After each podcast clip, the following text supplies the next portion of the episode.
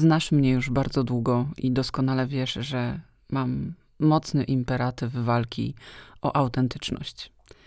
Drażni mnie.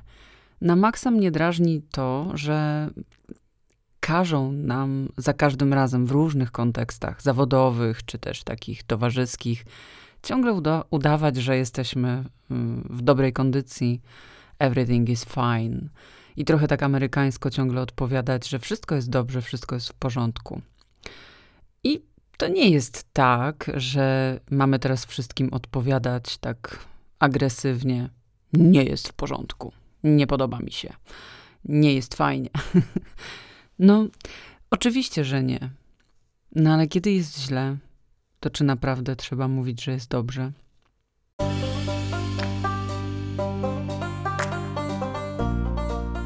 Natłoki myśli, nadmierne wzruszenia, zachwyty pięknem i potoki słów, upragniona cisza, zbyt duża empatia i dostrzeganie niuansów.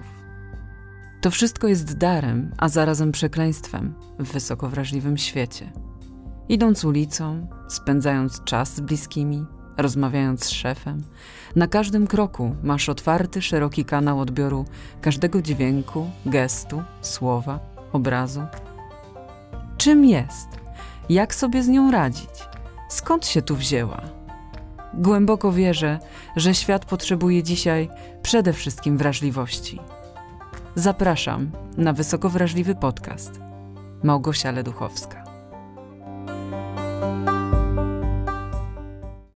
Do nagrania tego odcinka zachęciła mnie już bardzo dawno temu czytana książka Kintsugi Jak czerpać siłę z życiowych trudności Tomasa Navarro. Oczywiście e, to kolejna książka we fragmentach tego autora.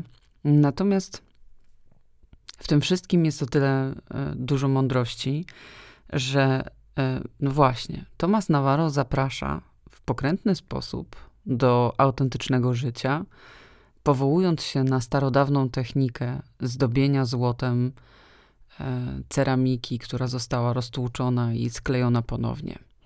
W Japonii nadal istnieje takie rzemiosło i są mistrzowie kintsugi, którzy do tej pory, jeżeli masz tylko ochotę skleić sobie swoją ukochaną miseczkę, talerzyk, kubeczek czy cokolwiek innego, mogą to zrobić. Z tym, że jak to pokleją, to jeszcze wszystkie miejsca klejenia pomalują złotem.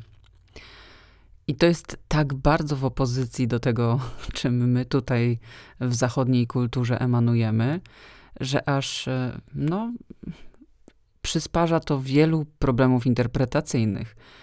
No bo, no jak to tak? Wydobywać i malować złotem wszystkie jakieś nasze niedoskonałości, nasze łączenia, nasze rany, nasze pęknięcia? Przecież to, to nie wypada, to nie przystoi, nie należy się chwalić niczym takim. E, a w dobie codziennego emanowania perfekcyjnym życiem w Instagramie, no to jak sobie tak pokażesz, że tu i tam gdzieś jesteś niedoskonała, no to raczej nie spotka się to z niczym e, jakimś takim uznaniowym. Ja, ja sobie myślę też, e, że, że trochę mi jest do tego kintsugi bliżej ostatnio niż kiedykolwiek indziej, bo hmm, mam niedoskonałe ciało. Ostatnio nie chce mi się w ogóle nakładać makijażu na, na twarz i um, bo, boli mnie ostatnio też każdy kawałek mojego ciała od pracy, e, którą wykonuję w ogrodzie. I no, mogłabym o tym wszystkim opowiadać i też połknęłam każdą z tych rzeczy, zastanawiając się, czy wy w ogóle to łykniecie. E, czy chcecie oglądać takie zdjęcia na Instagramie i czy mam robić relacje z tego, jak bardzo się styrałam, przewożąc taczki z piachem? Pewnie nie. Ale dla mnie samej to ma naprawdę kolosalne znaczenie. Że nie dałam rady przewieźć kolejnej taczki, musiałam odpocząć i usiąść, choć kiedyś może bym to zrobiła lepiej że byłam tak uświndrana na stopach piachem i ziemią, że po prostu wyglądałam jak taka chłopka, która przez cały Boży dzień pracowała w polu. Dobrze się z tym czuję. I właściwie po to ten odcinek dzisiaj, żeby trochę więcej powiedzieć o tym, jak bardzo powinna błyszczeć nasza niedoskonałość i wszystko to, co nas tworzy.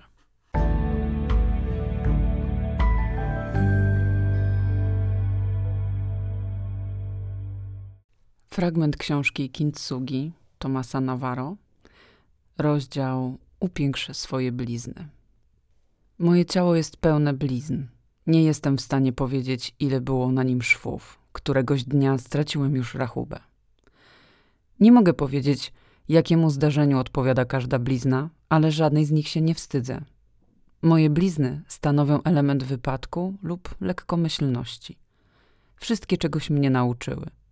Wyciągnąłem z nich wnioski, niektóre liczą sobie ponad 30 lat, inne zaledwie kilka. Pamiętam jedną z blizn, tę na głowie. Jeszcze jakiś czas temu była ona blizną sekretną. Teraz jednak, przez powolne wypadanie włosów, stała się jawna. Pochodzenie tej blizny sięga dziecięcej zabawy podczas letniego obozu. Każdego wieczora bawiliśmy się w zdobywanie flagi przeciwnej drużyny. Rozproszeni w górach, musieliśmy za wszelką cenę uniknąć oświetlenia latarką przeciwnika. Cóż, nie pamiętam nic poza twarzą chłopca z przeciwnej drużyny, swojego skoku dosłownie w przepaść i tego, jak leżałem na ziemi, tracąc przytomność. Nie wiem, ile czasu tam spędziłem. Dzięki tej bliźnie nauczyłem się, że nie można skakać z podobnym impetem bez dokładnego rozeznania terenu, gdzie będzie się lądowało. Konkluzja ta nie nadeszła sama. Powoli do niej dojrzewałem. Każdego dnia podczas leczenia miałem czas, aby nad tym rozmyślać i aby wyciągnąć takie wnioski. Mam jeszcze inną ważną bliznę. Jest duża. Zajmuje jedną trzecią moich pleców. Sprawiłem ją sobie niespełna kilka lat temu, spadając z roweru. Każdego dnia, kiedy żona zajmowała się moją raną, analizowałem to, co się stało. Koniec końców, do tego zdarzenia doszło, ponieważ postanowiłem pojechać w góry rowerem bez okularów korekcyjnych, a bez nich nie widzę dobrze. Tak po prostu. Okulary mi się zniszczyły i spędziłem kilka tygodni bez przeciwsłonecznych okularów korekcyjnych. Któregoś złego dnia przeceniłem swoje możliwości, wsiadłem na rower bez nich i postanowiłem pojechać w góry. Stało się to, co musiało się stać. Spadłem z roweru i porządnie się poturbowałem. Dzięki każdej z moich blizn czegoś się nauczyłem. Cierpienie nigdy nie było bezcelowe, zawsze wykorzystywałem je, aby się rozwijać. Nie myśl jednak, że mam blizny jedynie na ciele. Znajdują się one także na mojej duszy. My, psycholodzy, też jesteśmy ludźmi. Co więcej, jesteśmy ludźmi z wyjątkową wrażliwością i tytułem. No dobrze, niektórzy z nas mają tytuł, ale brakuje im wrażliwości. W każdym razie ja, jak najzwyklejszy śmiertelnik, cierpiałem. Jestem osobą wrażliwą i empatyczną, co stanowi wielką zaletę w moim zawodzie. Cierpiałem jako dziecko, jako nastolatek, jako młody mężczyzna i dorosły. Cierpiałem w życiu prywatnym, społecznym i zawodowym. Cierpiałem, usiłując pomóc czteroletniej dziewczynce zgwałconej przez jej ojca. Cierpiałem z każdym z moich cierpiących klientów z osobna i z powodu dramatycznych zwrotów w moim życiu, prawdopodobnie takich samych, z powodu których cierpiałeś też ty. Mogę jednak powiedzieć, że każda z tych ran na mojej duszy zabliźniła się. Nie przez przypadek. Ja sam byłem głównym sprawcą zaleczenia się moich ran. Umyłem je, oczyściłem, zdezynfekowałem i wyleczyłem. Podobnie jak postępujesz w przypadku rany fizycznej, musisz ją dokładnie zdezynfekować, jeśli nie chcesz, by uległa zakażeniu. Musisz równie skrupulatnie zająć się raną emocjonalną. Często musiałem otworzyć ranę, aby ją dokładnie oczyścić, przeanalizować powód, dla którego odczuwałem ból i znieść ból spowodowany przez alkohol, który leczy, jednak pieczy. Czasami nie mogłem sam siebie uleczyć i właśnie w takich chwilach mogłem liczyć na nieocenioną pomoc mojej kochanej Nuri. Dzięki niej spojrzałem na wszystko z dystansu. To ona dmuchała na ranę, która mnie piekła, kiedy nakładałem na nią środek odkażający. To ona podała mi swoją dłoń, kiedy rana powoli się zabliźniała. Nie wstydzę się blizn na swojej duszy. Żadna z nich nie była bez ceny. Każda za to wskazała mi coś, czego musiałem się nauczyć. Niemniej jednak, aby wyciągnąć wnioski z bólu, potrzebne są porządna dawka pokory, dobra analiza, pewien dystans, spora perspektywa. Jeśli powiesz mi teraz, że na twoim ciele lub duszy nie ma ani jednej blizny, będę zmuszony skarżyć się o opowiadanie najgorszego z kłamstw, oszukiwanie samego siebie. Kiedy mówimy o ranach i bliznach, samo oszukiwanie się jest złym doradcą. Być może sądzisz, że dobrze wyczyściłeś ranę, że niemożliwe, żeby się zakaziła lub że czas sam ją zaleczy. Zachęcam cię jednak do zbadania tych błędnych przekonań oraz niepozostawiania swojego zdrowia i procesu leczenia przypadkowi. Być może teraz, dowiedziawszy się, na czym polega pradawna sztuka kintsugi, nadeszła odpowiednia chwila, by zbadać swoje blizny i rany. Jeśli rana z przeszłości boli cię nadal, dzieje się tak, ponieważ jeszcze się nie zabliźniła. Dlatego też przykro mi to powiedzieć, ale czeka cię sporo pracy. No to jak? Wyczyśćmy stare jeszcze niezabliźnione rany, co? Możliwe, że w przeszłości wiele wycierpiałeś, że przez długi czas ból towarzyszył ci dniem i nocą. Z doświadczenia wiem, co oznacza spędzić bezsenną noc z bólem, który uciska duszę. Wiem, co to znaczy uśmiechać się, kiedy silne przeżycie psychiczne dławi w gardle. Wiem, co oznacza otrzeć łzy, otrzepać się i wrócić do gry możliwie z najlepszym nastawieniem. Istnieje ból, który wkrada się do życia i nie pozwala myśleć, spać ani jeść. Co możemy zrobić z tak ogromnym bólem? Nie istnieją żadne wiarygodne badania dotyczące tej kwestii. Dlatego pozwolę sobie mówić o nich z własnego doświadczenia, popartego moim doświadczeniem zawodowym, dzięki któremu pomogłem tysiącom osób w ich cierpieniu. Kiedy wszystko cię boli, najlepsze co możesz zrobić to budować. Buduj, twórz. Potrzebujesz projektu, aby wykorzystać ból z przeszłości, a nawet przekształcić go w piękne wspomnienia. Kiedy spojrzysz z dystansu, kiedy udaje ci się osiągnąć emocjonalny dystans, właśnie w tym momencie będziesz potrafił zinterpretować na nowo to, co się wydarzyło oraz upiększyć swoje blizny. Skup się na zbudowaniu nowej rzeczywistości, Twojej rzeczywistości. Porzuć ograniczającą cię skorupę, zrzuć z siebie spaloną i wyświechtaną skórę.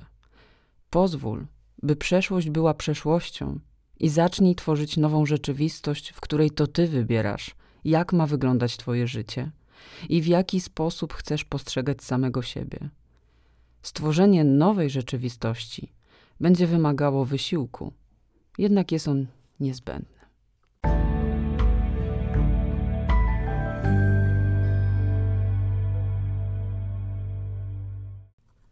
Długo się zastanawiałam, jak podsumować ten fragment, no bo wszystko jest przecież oczywiste.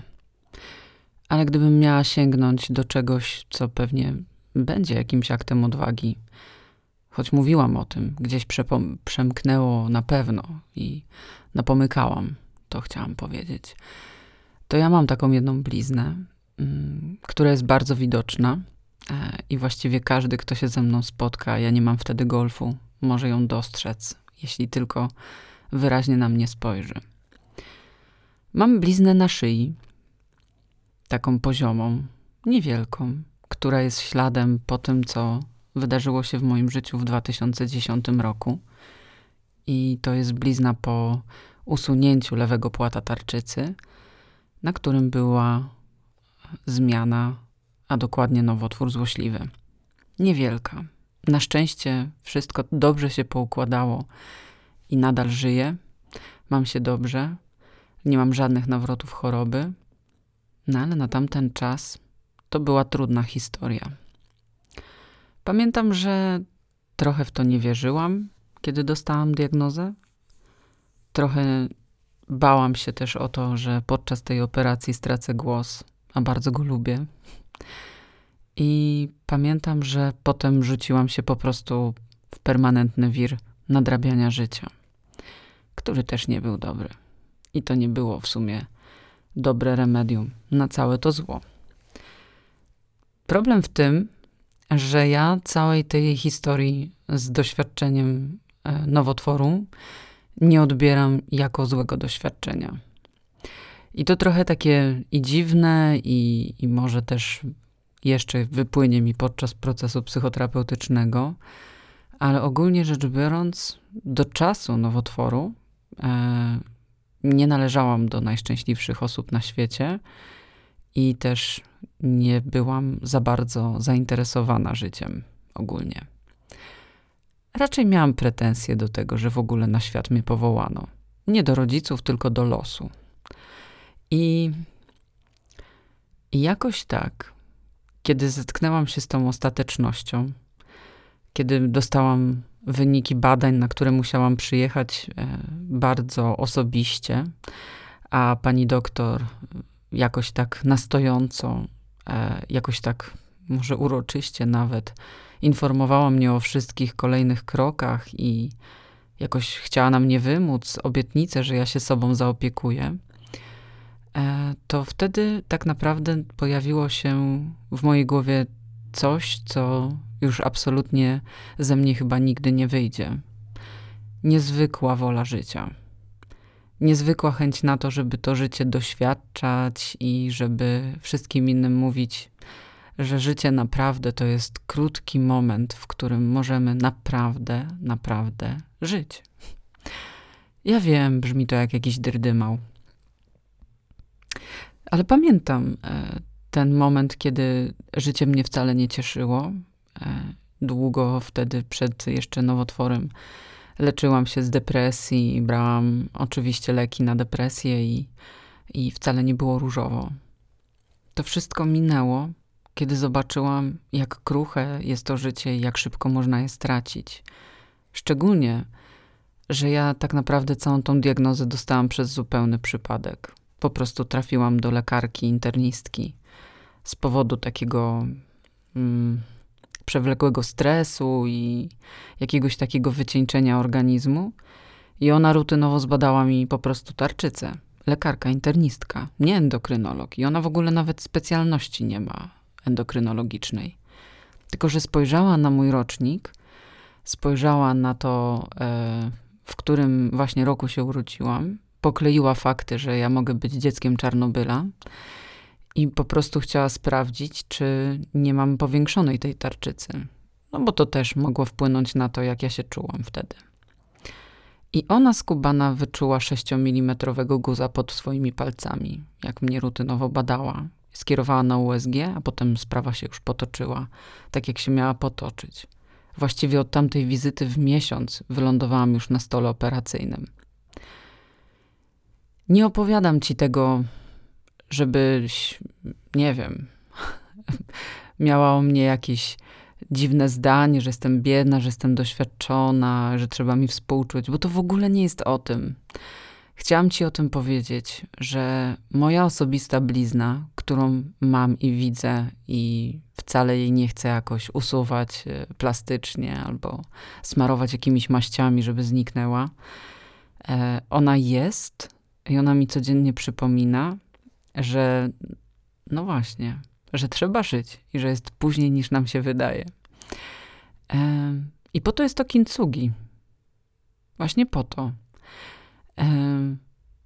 Żeby móc przełknąć e, tą zachodnią manierę everything is fine i mieć odwagę powiedzieć, że mam bliznę i ona mnie czegoś nauczyła. I być może mieć odwagę do tego, żeby ją ozdobić złotem i powiedzieć komuś, kto chce o tym posłuchać, co ta blizna w nas zmieniła. Fizyczna i psychiczna zarazem. I u ciebie może być podobnie. Małgosia Leduchowska. Wysoko wrażliwy podcast.